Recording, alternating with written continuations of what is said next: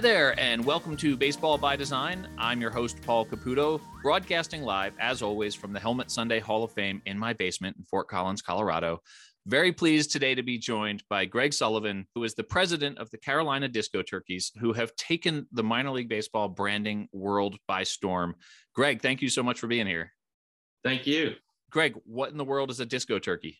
Well, it's a conversation starter, we like to say, first of all. Um, but uh, ultimately, it is a peacock. All right. That's a short and sweet answer. Uh, I, I like it very much.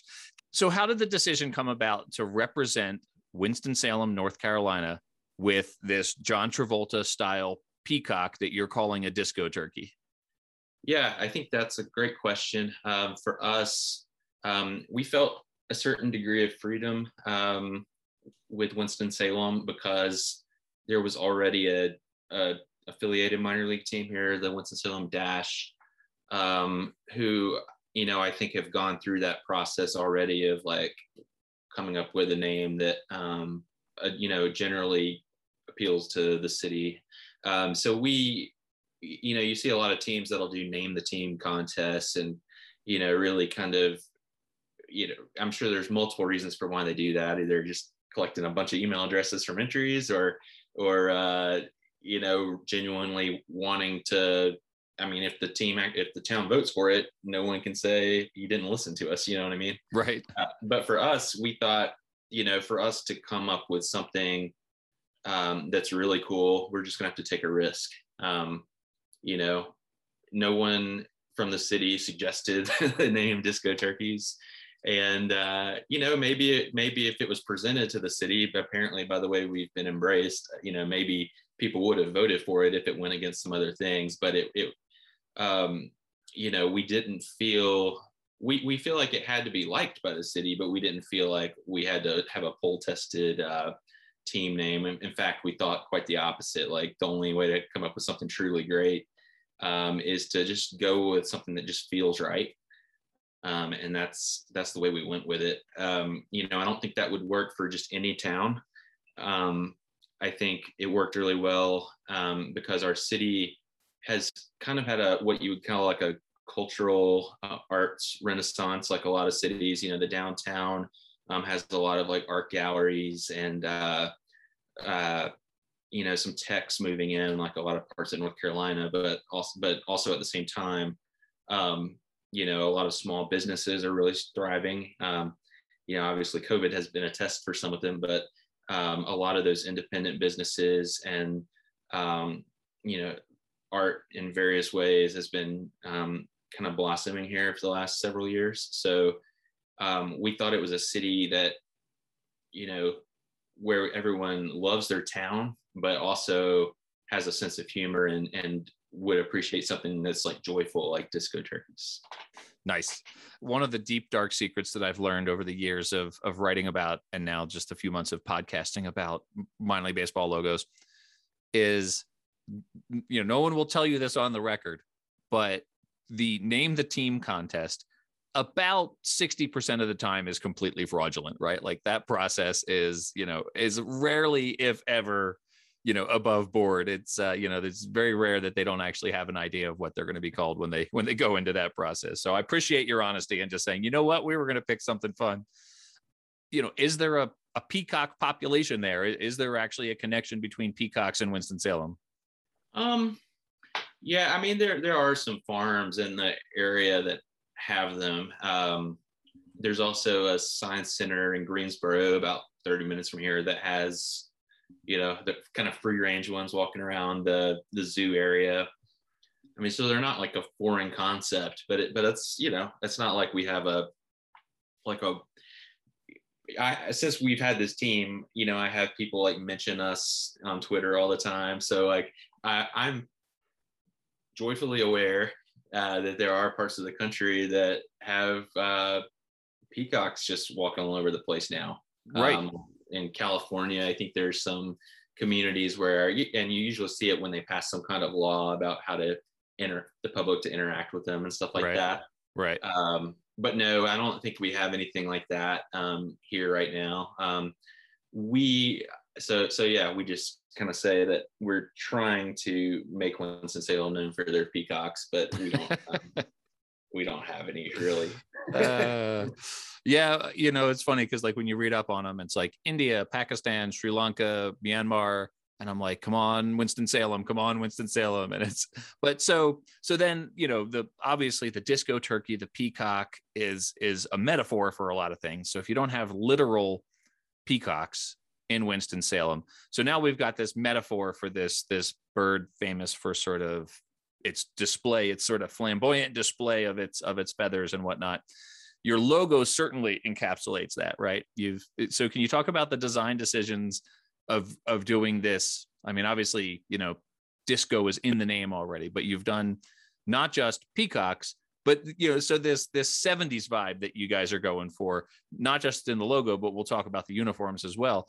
Uh, what was the decision there to go to go full 70s bell bottom pants john travolta disco turkey yeah i mean there are a lot of things coming into play there um, just kind of on a foundational level you know i knew I knew that this is a name that I wanted to be the team name, like before the team existed, before the facility was acquired, all of this.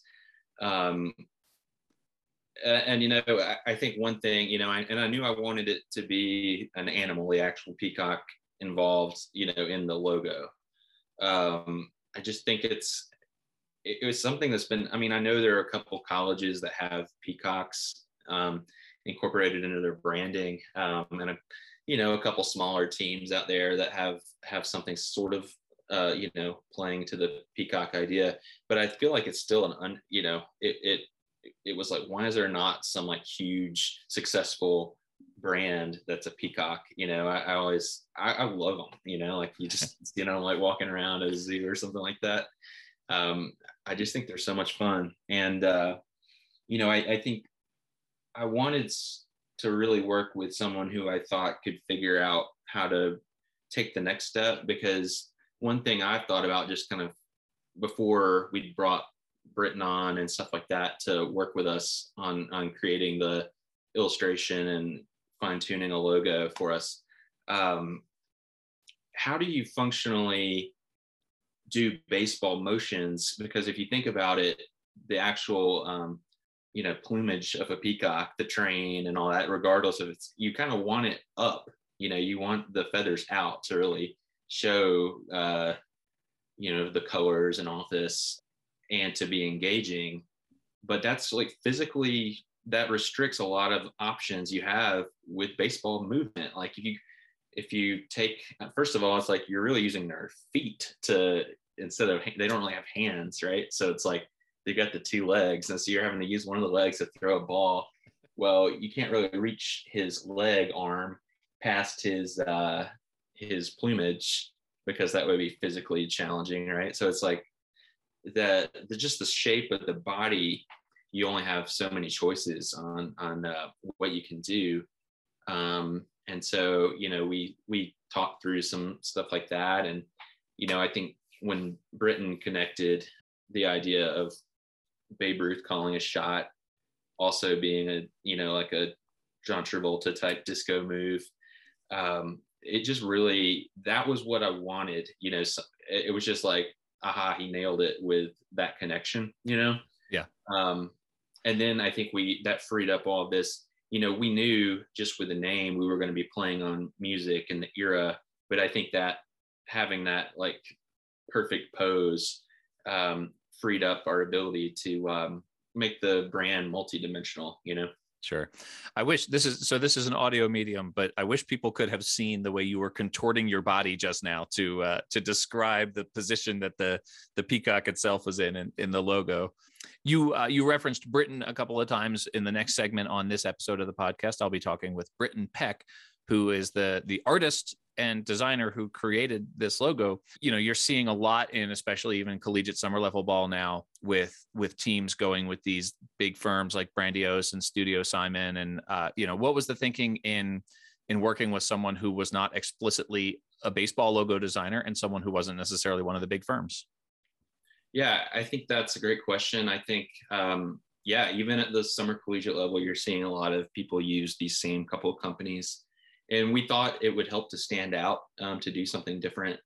Um, but also like you know I, I i've worked in the arts and you know stuff kind of tangentially related to um, art enough where i've like collaborated with a lot of designers. So i don't recommend that probably for just anybody. Um, you know because it I, I, think for us it was the best case scenario because we were able to collaborate um, and build trust with each other you know kind of you know give him enough freedom to come up with really creative ideas but also you know kind of have that dialogue and stuff and then he can tell you some about that too but um, you know i don't know that i think a lot of people are just like here you go here make us a logo you know right. and that's we were able to not do that um, and it worked for us um, you know i do think once we once we kind of saw the direction of uh, having it be kind of a cultural logo too, and not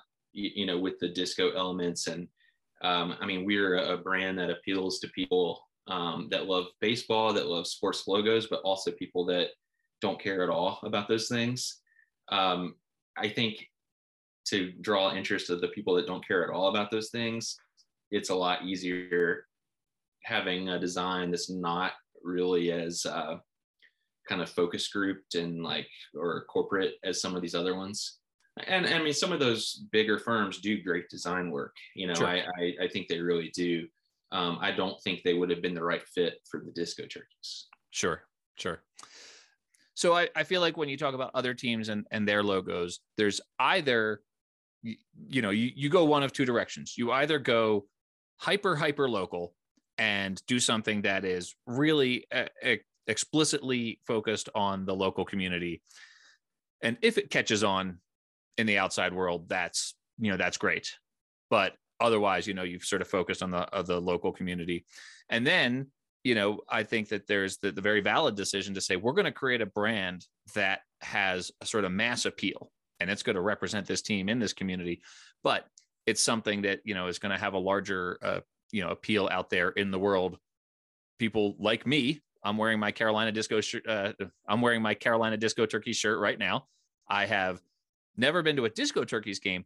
Before the Disco Turkeys existed, I did make it to a Winston Salem Dash game on one of our baseball palooza road trips.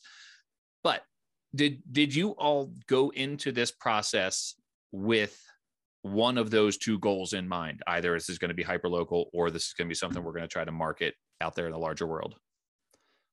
Yeah, I mean, obviously it's the second, right? But at, the same time, I think, you know, the dream, which is actually starting to happen, is, you know, I'll be with my daughter at a, you know, birthday party or something, and someone makes the connection of, oh, the team, oh, that's your team, okay, and, and uh, you realize that like, oh man, we're huge fans. We went out to a couple games last year. Family had a great time. It's just such a cool thing. Didn't know about it until right before the season started and you realize like we we've kind of done both because it's like it is there's no obvious connection to winston-salem but i think for whatever reason people are taking pride in it being a cool aspect that belongs to winston-salem now right do you speaking of the dash by the way do you do you think the dash might be a little bit jealous of all this attention that you guys are getting i mean they the dash they've got a sort of classic looking logo they changed they used to have the the baseball that was you know moving real fast, dashing, and that the Winston Salem dash. Well, I have to I have to get this little tidbit in. The Winston Salem dash are named for punctuation, but it's the mm-hmm. wrong punctuation. It should be a hyphen and not a dash. But that's that's the that's the the journalism minor in me coming out right there. But you know, are, are, do you ever have conversations with the dash where they're like, "Hey, man, you guys are a collegiate summer level team, and you're probably selling a lot more gear than we are"? Um, you know, not really. I mean, they. I feel like they're just grateful and happy to have more people coming into the ballpark, you know. Sure. Um, in some ways, I think it's like, you know, we probably have a lot of fan base overlap, I would yeah. say, but also there are probably parts of the city that are more energized by us, um, maybe because of our local connections and just being something new. Sure. Um, so when they come into the ballpark, I mean, you got to think that the odds of them coming back to a dash game at some point during the year probably go up a little bit. So I, I think I think they see the benefit for them um, in any success we have. But uh, you know, I I do think it's cool that um, in a lot of ways we're not. It, it, they're two totally different things in terms of the branding. That for sure you know no one's probably getting either of them mixed up you know that's true that's true but uh you know it's kind of fun like we actually like last year we had a game in shorts yes and uh, that was like you know i think you guys covered that right mm-hmm, so it's mm-hmm. like uh it paid homage to the 1976 white sox um right. who is the parent club of the dash and so right. it's like in some ways you know we're able to kind of make some of those connections um the White Sox kind of oddly have a, you know, connection to this area. Like they have the AAA team in Charlotte, uh, the low A team in Kannapolis, the the Dash is the high A team. Yeah. Um, and so, other than you know Michael Jordan, who's a, a Charlotte guy, right? Um, yeah. His uh, his baseball alma mater, the the Birmingham team, is is right. only non North Carolina minor league affiliate for whatever reason. So you've been around, you've played one full season. In one year, I have written about this team three times on sportslogos.net. Two of those times were the the unveiling of the uniform and then the shorts that you were that you just referenced.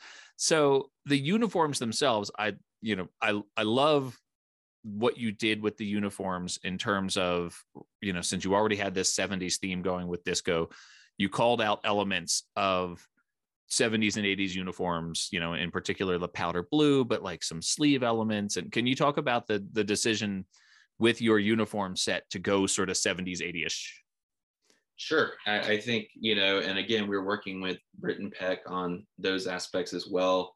Um, you know, I also knew he was uh had an apparel background um as well. So that was, you know, looking for not really thinking of the team in one dimension at a time, like logo, as other assets, uniform. Like we we really we're very thoughtful about creating a whole image for the team, creating a whole concept, and not even just in the uniform, but what we do as a ball club, having a shorts game in shorts, you know, like uh, having the players just have a good time, dance, you know, things like that. So we we do a lot of that. Um, yeah, the uniforms are great. Uh, you know, this year we're adding a we're adding some sponsor patches to a couple of them. Okay.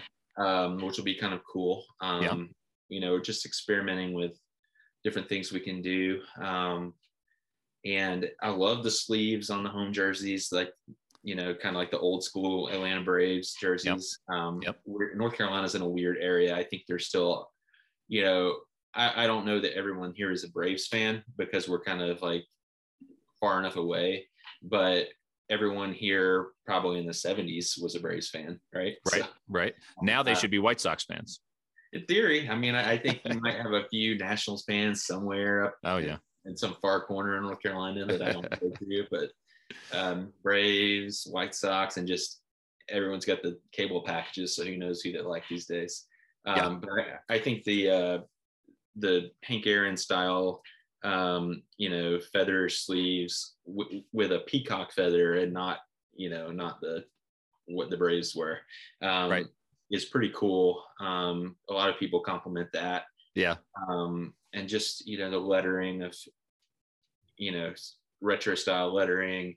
Um, yeah. Bigger strips, I think, are kind of cool. Um, a lot of uniform places are like, "What are you guys doing?" But but like we have stuff that's almost like armpit to armpit, you know, with, with yeah. the fonts, um, yeah. which is a headache to to deal with uniform people sometimes on. But it's uh, the result, if you can get it, is really cool. Um, yeah. And then yeah, the powder blue road uniforms. Yeah, pretty great. I, I think uh, you know one opportunity in the future is to maybe get some powder blue pants to go with them. Uh, Heck yeah, absolutely. we we have to like kind of budget that stuff. Yeah. So it's like this year we're gonna introduce some grays for the road, mainly for okay. functionality where players don't have to like, you know, have a different, you know, have the same pants all the time. But right, right. Um, I'd love to have some powder blue road pants down the road.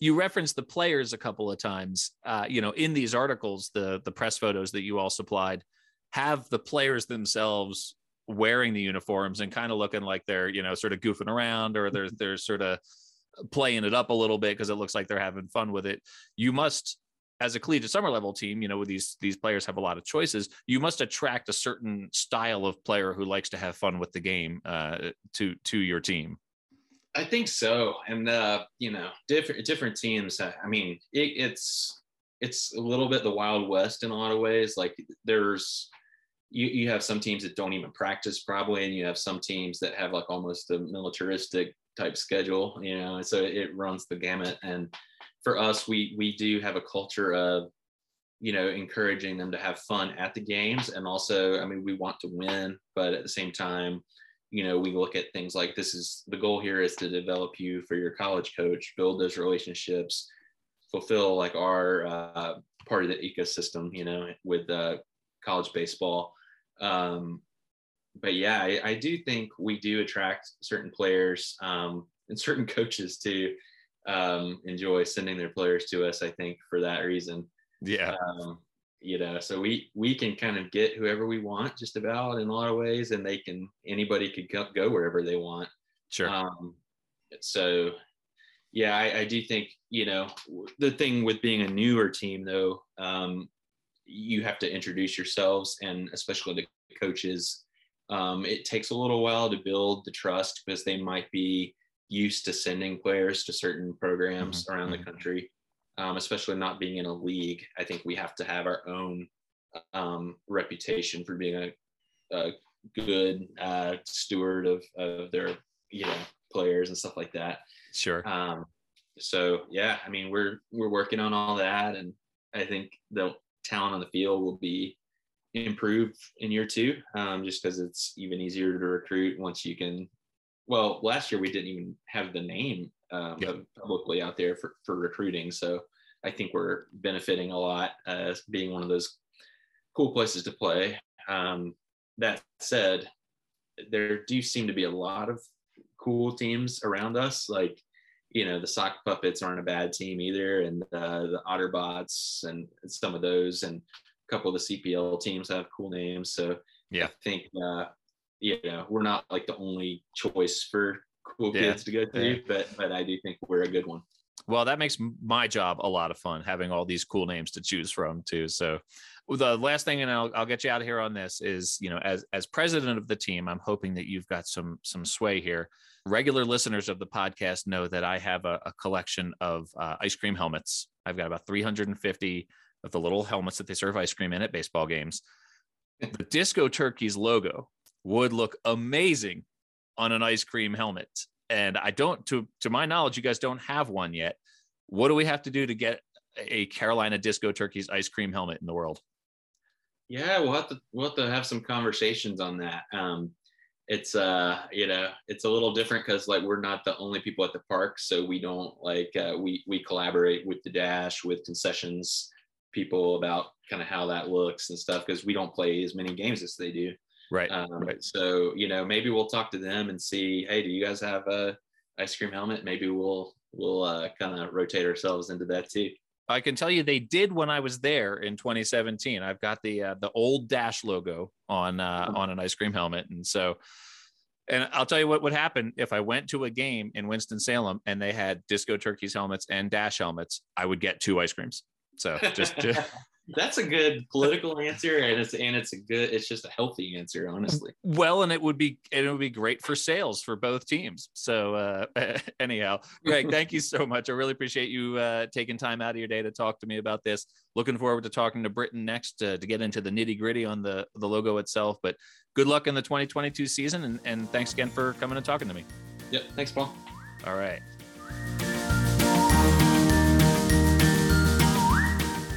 Welcome back, everybody. Very pleased right now to be joined by freelance artist and illustrator Brittain Peck, who created the logo for the Carolina Disco Turkeys. And it's uh, it's such an interesting conversation to have with you, Brittain, because you know so often I'm speaking with design firms, you know, designers like Dan Simon of Studio Simon and Jason Klein with Brandiose, who who specialize in this work of creating minor league baseball logos. But to my knowledge, the Carolina Disco Turkeys is the only baseball logo that you have created. Is that right? Yep. Yeah, for definitely for for a team. Um, I I've been involved in some contests, you know, and and kind of more kind of casual, uh, just more more I guess kind of fan level uh, design. But no, I've never been commissioned by by a team to to do one and I should I should say I got so excited about talking about the disco turkeys. I forgot to say thank you for being here. Appreciate you coming on the podcast and, and talking about your work with the disco turkeys. Oh no, thanks for having me, man. This is this is fun. Yeah, well, for me too. It's why I do it. um, so, can you tell me how you did get involved with the disco turkeys? Yeah, yeah. So I uh, just I started long back doing you know just sort of more casual kind of fan level uh, contest and things like that with UniWatch, and then um, I, have got I've worked as a designer and as an illustrator for a while, and um, I worked with uh, or I got invited to be uh, through through my design work. I got invited to to a um, kind of a contest, kind of promotion for a group in Raleigh uh, called MLB Raleigh that was trying to build build a lot of excitement around the idea of getting a major league team in Raleigh. And so I think there were, I don't know, maybe 10, 12 different designers who were invited, and we all did, did different logos and kind of branding elements for more kind of fictional teams that we are, I guess, fictional brands that might be a Raleigh team. And um, it was a lot of fun. I did one based on uh, based on barbecue, and um, so I, I I loved uh, Animal Farm, the movie, uh, as a kid. So I, I based my my pig on on Napoleon from Animal Farm because he was a, he's a pretty fierce pig. Um, and uh, and so from from that MLB Raleigh work, uh, uh, the Disco Turkeys when they were kind of taking shape and getting started, uh, they had seen that and reached out to me. Um, and uh, from day one, the, they've I mean you can they had the name Disco Turkeys before they contacted me. Um, well, actually, we started on another project before the Disco Turkeys, but um, when it came to the Disco Turkeys, that name was already kind of with the team.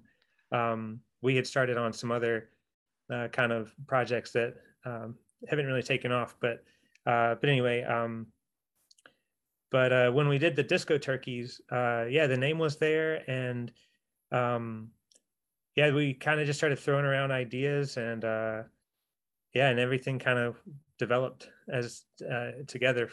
It was a lot of fun. So was the the sort of 70s vibe something that that you came up with or was that something that the team came to you and said hey we want to have a whole like john travolta feeling about this so the john travolta specific kind of reference um I, I brought that one in but the 70s vibe was definitely an intentional thing with the uh an intentional influence from from Greg, the the um the team founder and and owner and and um and I really I'd really admired it um because you know my dad who kind of kind of nurtured me into loving sports aesthetics from a young age. Um, you know, he he was a baseball player and he uh, he always kind of talked about um, the 70 the look of 70s baseball as just this abomination that you know you kind of have the have this like classic era with uh, you know kind of the the more baggy kind of knickerbocker style pants and right. high stirrups and you know kind of like quarter three quarter length sleeves and um, this really kind of like wool wool uh, uniform kind of look. And um, and then all that just went out the window with polyester and spandex and uh, elastic in the 70s and it was just this like atrocious thing. And so i love that what greg was trying to do was was actually take what was so hated about the 70s and just like go full into it. And um and i i loved it. And then when he told me the name the disco turkeys at first i was just like oh my god you got to be kidding. Like like are you serious? Like that's that's a bit extreme. And and then and then the more we talked the more i was like yeah this is this is going to be a lot of fun because he re- he mentioned the chicago white sox and the um the kind of the the big you know um the I forget that the, the night that they they burned all the disco oh records. disco demolition yeah yeah and it, and it became this riot practically um and we talked about kind of like Greg's a lot of fun because we talk about baseball aesthetics but then we also talk about larger cultural kind of forces and and that there was this sort of like connection between this like kind of backlash against disco, which had this sort of uh, cultural vibe to it, but then so it, it, it really kind of patterned not to get too all into it but it, it, it, mirrors a lot of bigger things happening in our society with kind of this kind of culture clash. So when he when he with all that and then it was sort of like yeah we're gonna we're gonna lean into the the the 70s aesthetics. Um yeah that's where it was sort of like there was nothing too crazy. Uh-huh. um so when we started working on the logo, uh, we we had ideas. He's like, well, it's it's the disco turkeys, but it's really a peacock. And so then it just got crazier, and you know that kind of opened up a, a pretty wide open color palette. And and then when it came to the logo itself, um, you know, we were looking at. I, I love old mascots. How there's all these different um, kind of norms to it. Like you've got, like I, I live in North Carolina, and you know we've got um, the UNC uh, uh, Rameses mascot. He's in this kind of marching pose, um, and there's there's a bunch of university mascots that kind of have that similar marching pose. And so I, I, I like looking at kind of how the different poses are. So within baseball, you know, you've kind of got like pitching poses, um, swinging poses, throwing poses that are not pitching. Um, like the San Diego Padres have this really cool kind of like exaggerated swing. The swinging um, friar, absolutely yeah and so i was like well what would the disco turkey be doing? You know like what what's what's his uh what what, what feels right for him? And um so kind of just looked at a lot of different ideas and the the boldness of calling a shot like with the babe ruth point mm-hmm. that felt like a disco turkey like that felt like such a you know arrogant thing to do. Um and then i was like oh man the point like that could be travolta. And so then it just became like if i could pull off getting that to look like both Babe Ruth and Travolta, then then it would be like absolutely perfect, and it would it would make disco feel like it belongs in baseball, which was sort of like intentionally disco was kind of kicked out of baseball, and you know. Yeah, absolutely, right. I mean, and that disco uh, demolition night was 1977, and I think ever mm. ever since then, you know, disco has been uh, persona non grata in baseball. Absolutely. So the right the uh the colors themselves i mean so the the colors have a very definite sort of 70s feel about them. So what were you guided more by the the 70s or more by the idea of the of the peacock it, itself with and i don't even know how to describe some of these colors. You, i mean you've obviously got sort of a royal blue and then a darker blue like a navy. Um, yeah. you've got a, a, almost like a cyan or a teal uh, for the the feathers of the peacock and then maybe, I don't know, it's not pink and it's not orange. I think the term salmon might be overused here, but how would you describe that uh, orangey pinkish red color? Yeah, kind of salmon or coral salmon. somewhere in there. Coral. Yeah. Coral. I think coral. I, that feels more 70s ish to me there. I guess you yeah. could just give the the Pantone numbers here and cut out all of the uh the Crayola the Crayola names for these colors. Um, yeah. but where where did that color palette come from? Well, so the 70s definitely kind of like gave a uh, a free pass, you know, like gave permission. Um, when you know you look at like the the that really iconic kind of Astros rainbow uniform um, is really kind of nothing you can't do then. Um, and and a really like kind of pairing the 70s baseball aesthetic with this sort of more traditional baseball aesthetic that I think the Yankees really are kind of like the uh, you know kind of the poster boys for. Um, the Yankees like have one color practice. It's just dark mm-hmm. navy, and mm-hmm. then um, and so I wanted to go as far away from that as possible. So like, you know, if you think about like any now get getting outside of baseball, like iconic brands, you know, like the Lakers are you know, kind of yellow and purple, or the Bears or navy and orange. I was like, well, what if what if it's not just two colors? What if you know the disco turkeys should have permission to have 15 colors if we wanted you know so so it's just sort of you know made it wide open. And so blue felt like it always belonged because they have you know, peacocks have like this blue head and um, this kind of royal blue. And and then um, and then being in north carolina too there's like uh, blue is is is a very charged color here because you know duke and carolina really claim different shades of for blue. sure. So to be a to be a universal you know kind of uh, you know uh, appeal in North Carolina, you've got to be careful around blue. So we're just like, well, we'll just use a bunch of them. You know, we use light blue, dark blue, navy, royal, whatever. Um, I didn't then, even I didn't even think of describing those as Duke blue and Carolina blue. I guess I should have started there.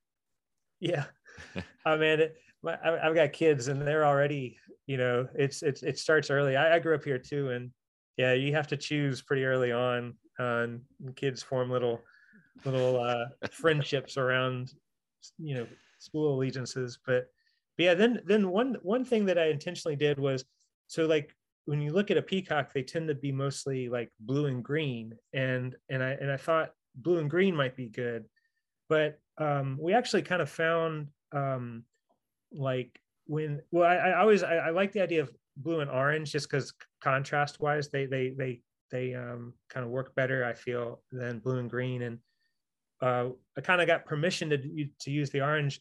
Uh, I didn't know this at first, but when a peacock opens its wings, uh, underneath its wings, it's got these kind of corally salmon colored uh, feathers that you can really only see when it's flying. Um, and so when we saw that, we're like, oh, there we go. We can use orange, and and we were allowed to. Um, but then, yeah, as we started, um, the earlier designs were all blue and green, and then um, when we felt when we saw that, we started using this kind of almost like white to navy blue gradient was sort of how we thought about it, and then sure, orange sure. to like really be a shock to that. And it um one of my favorite things about I mean, I love the logo, but I also really love that kind of stripe pattern. Um, I, I just feel like this sort of four color stripe pattern, um, white, blue, two blues, and then this orange, just really to me felt like uh, an element that that feels very specifically dated in the 70s. Um, For sure. So, so yeah, that that was that felt right when we kind of landed on that. Well, and that color palette comes through very strongly in the uniform set that I understand you also helped design. Yep. So that yeah. those those uniforms throw back to the 70s in a sort of you know some somewhat specific ways like the sleeve patch that sort of evokes the the braves old sleeve patch from the hank aaron uniforms the script on the front has a sort of Cleveland feeling about it. I mean, there's there's a bunch of teams that are sort of referenced uh, in these these uniforms that you've designed. Can you talk a little bit about that? Absolutely, yeah. Um, you know, we definitely so the the um, when I was a kid, that that Astros uniform that I mentioned with like the rainbow stripes, mm-hmm. that was seen as just this like almost clown costume, you know, and and now I've seen a lot of colleges really get into it and kind of reclaim it um, so we we definitely did not want to do that one, do anything that that really was too close to that because it's kind of gotten popular now. Mm-hmm. Um, mm-hmm. and so you know we wanted to avoid that. Um, but also we I mean I love I love that uniform, but we also wanted to say, well, you know, people know that one more now, but let's like get into all these other uniforms from the 70s that are also like whether you like them or not, they're they're great. Whether you think find them hideously great or you know or really great. Um, so yeah, the the that that Atlanta uniform with the with the sleeve on the shoulder was by far the biggest influence for the home uniform. Um, the other one that we used as a big reference there. Um, oh, one thing one thing real quick about that feather was um, we did want it to, we, we wanted to claim it enough as our own so where it wasn't just totally taking it from the atlanta uniform. So we changed the um, they kind of had this little kind of triangle kind of shape uh, inside the feather and we, we took that out and put a, an orange circle um, thinking that from a distance you would just kind of see this orange uh, circle on the player's shoulder and that would kind of feel like the eyes that are in the peacock's feather. Um, and so that felt pretty right when we did that. And then um, the other big thing was just the the like overblown uh, size lettering on the chest. Um, we uh, we had seen these cleveland uniforms where it said uh, it said indians across the chest and they were the letters were so big the top of the i and the top of the s were like in the player's armpits. Uh, and, and we we we love that because it was just so you know over the top. Like it literally is it's barely fitting on the jersey. Um, and then the other thing that we thought was cool about the 70s was the introduction of the powder blue uniforms. Um, and we wanted a we wanted a uniform that would feel uh, like home, like a home uniform uh, or an away uniform. So we thought that was nice, and then um, liked how they just kind of were, were pretty simple with like a script on the front, this this this uh, kind of baby blue, and then uh, the stripe pattern on the sleeve was was kind of where that one came from. Awesome. Yeah, I mean they're I mean it's the the uniforms are so much fun. I mean obviously just, you know, like the logo is as well and and Greg and I did talk about how much the players are enjoying them themselves about what that role the uniforms have played and the logo has played in in bringing, you know, players to the team.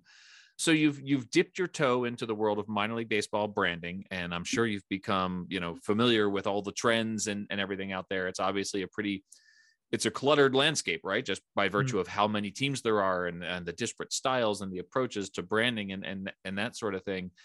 But you you know you've done this one logo and it's had a lot of success.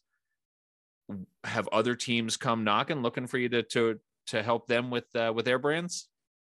Uh, no, no. I um, I mean, I'd I'd welcome it, but um, but yeah, no, I uh, no, I think I, I, mean, and I'm I'm okay with that. I uh, I mean, I would love for another team. You know, I'd I'd, I'd really do love working on baseball um, or any sports. You know, um, but but no, I I don't like it. I mean, if anyone were to look at my other work, you know, I I do some branding for uh, small businesses and stuff like that.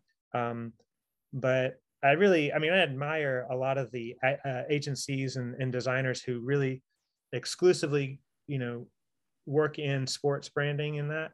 Um, I, th- I, think there's really amazingly talented people doing that. Uh, but but what i one thing i do like and, and greg and i really intentionally talked about this was um, we if you look at like old old logos there's definitely trends and styles in old logos. Um, but but one thing I, that I think it might, and it, it might be kind of a, a hindsight is 2020 thing. Um, but one thing that I don't think happened as much in the past was um, because there was no internet, um, it was harder to see how everyone was working and and and, and really kind of influence each other as quickly and as and as much as I think it's possible now. So so we wanted to, you know, we wanted to be aware of trends and what other designers are doing, but we also kind of wanted um, we gave ourselves permission to intentionally be not only different but even potentially kind of like bad. Like not saying that we like wanted to do anything that we didn't think was good work but um, we wanted to permission to break rules you know?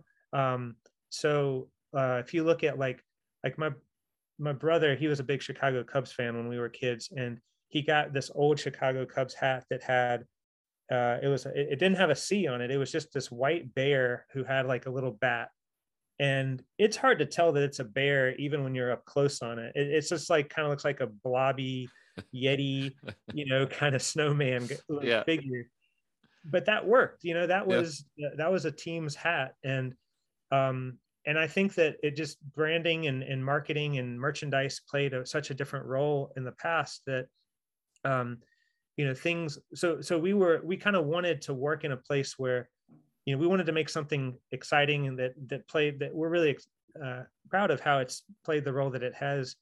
Um, but we we kind of wanted to intentionally play by our own rules too. And um and and like you know the t- a team named the Disco Turkeys got to play by its own rules, you know. Well, it's had a it's had an enormous success out there, and I mean, it's really. T- I mean, I've got a Disco Turkeys T-shirt, and you know, I haven't been to North Carolina in years, so uh, you know, absolutely, it's had huge success out there. So I really do appreciate you coming on and and taking a minute to talk about it. And where can people find you and the work that you're doing uh, outside of baseball? Oh, cool. Yeah. Uh, well, I've got a website. It's just my name, uh, BrittainPeck.com. And and I'm on Instagram as Brittain Peck. I think it's just all together. Like I've got two T's in my name, so it's a little different spelling. Okay. Um, but uh, but yeah, um, those places, and then um, yeah, I'm just kind of a um, like I, I I do love sports branding, but yeah, a lot of my other work is kind of all over the um, various applications of illustration. So I it's it's kind of a, a mixed bag well that's why i enjoyed this conversation so much because it is you know different from the other conversations that i've had so i i, I really very much appreciate you taking your time and and uh, can't wait to make it out to a Disco Turkeys game. Yeah, man. Yeah, it's a lot of fun. Thanks, Brittain. Take care. Thanks, man. You too.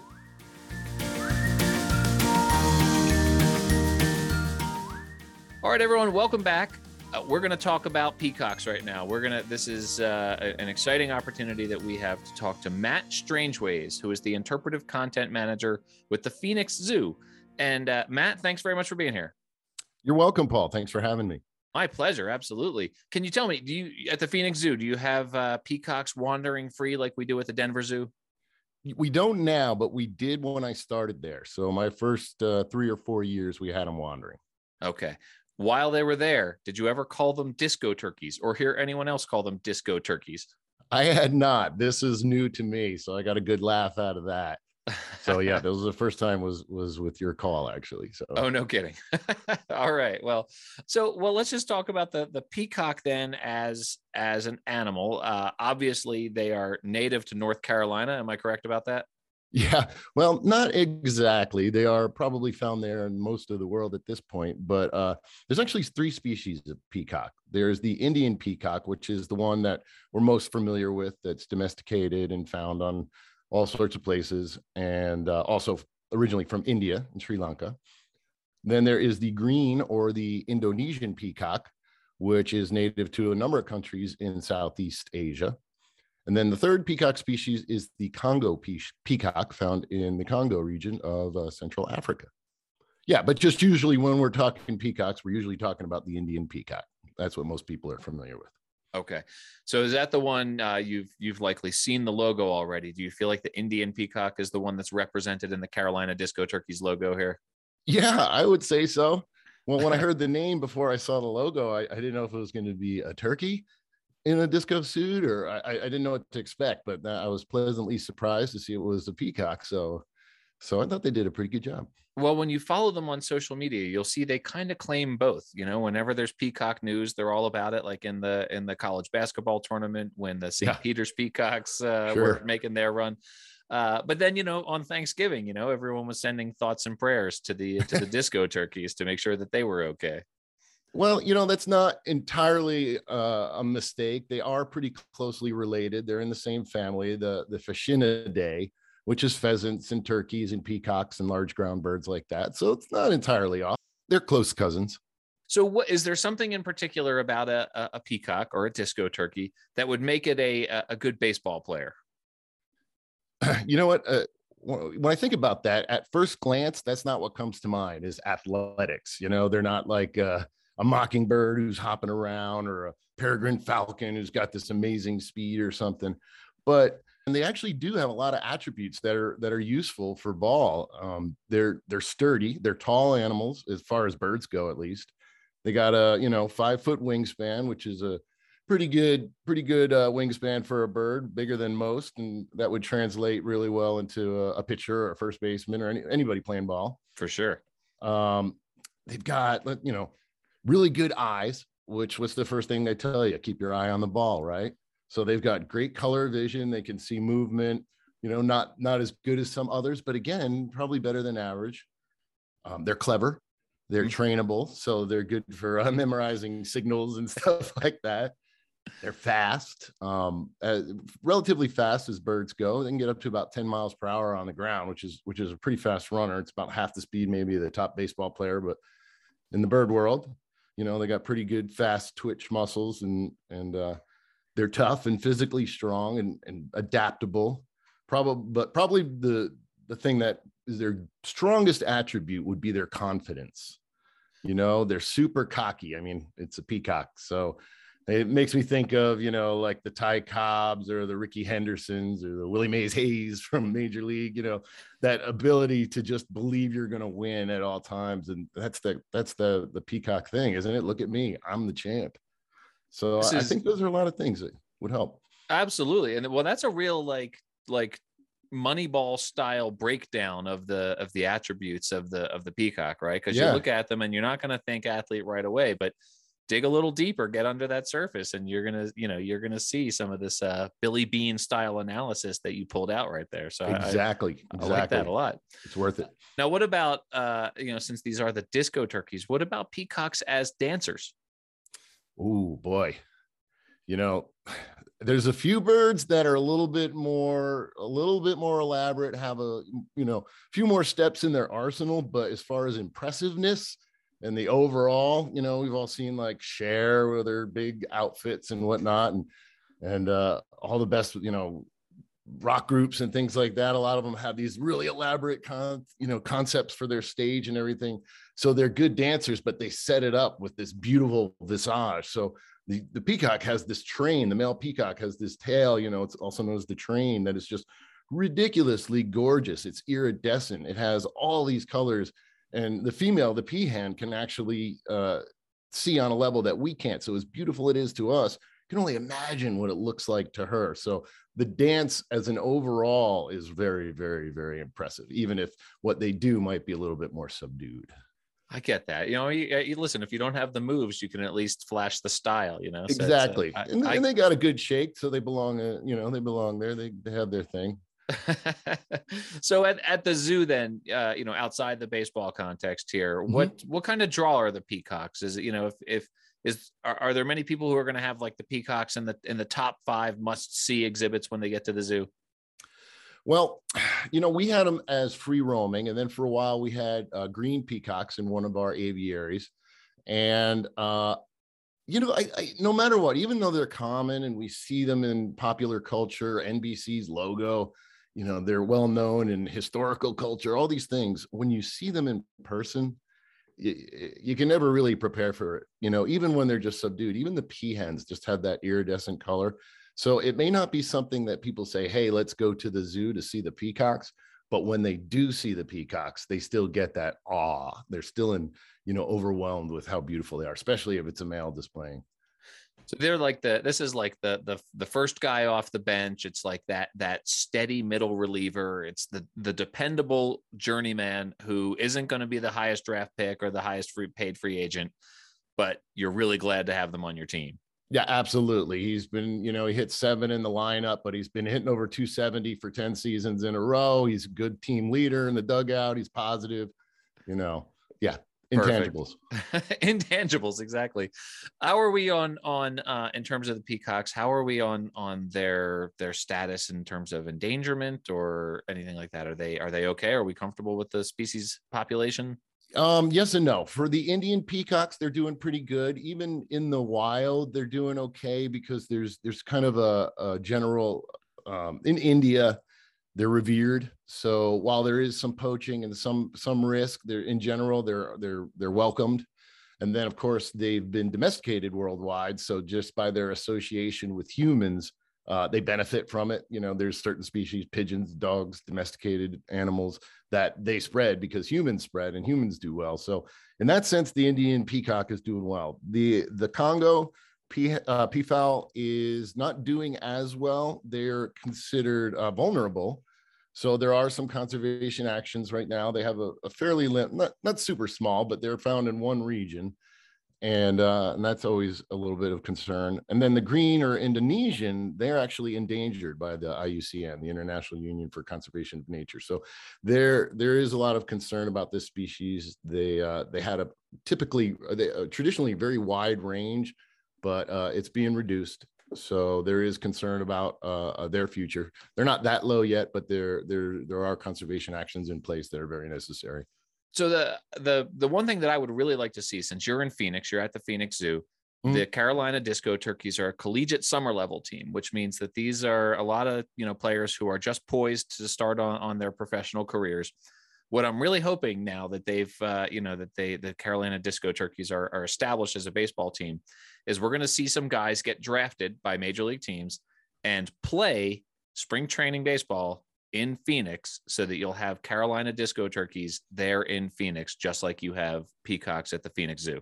That would be amazing. That this would be my... fantastic. And, and if that does happen, tell them to get a hold of you. You get a hold of me. They'll be my guest at the zoo.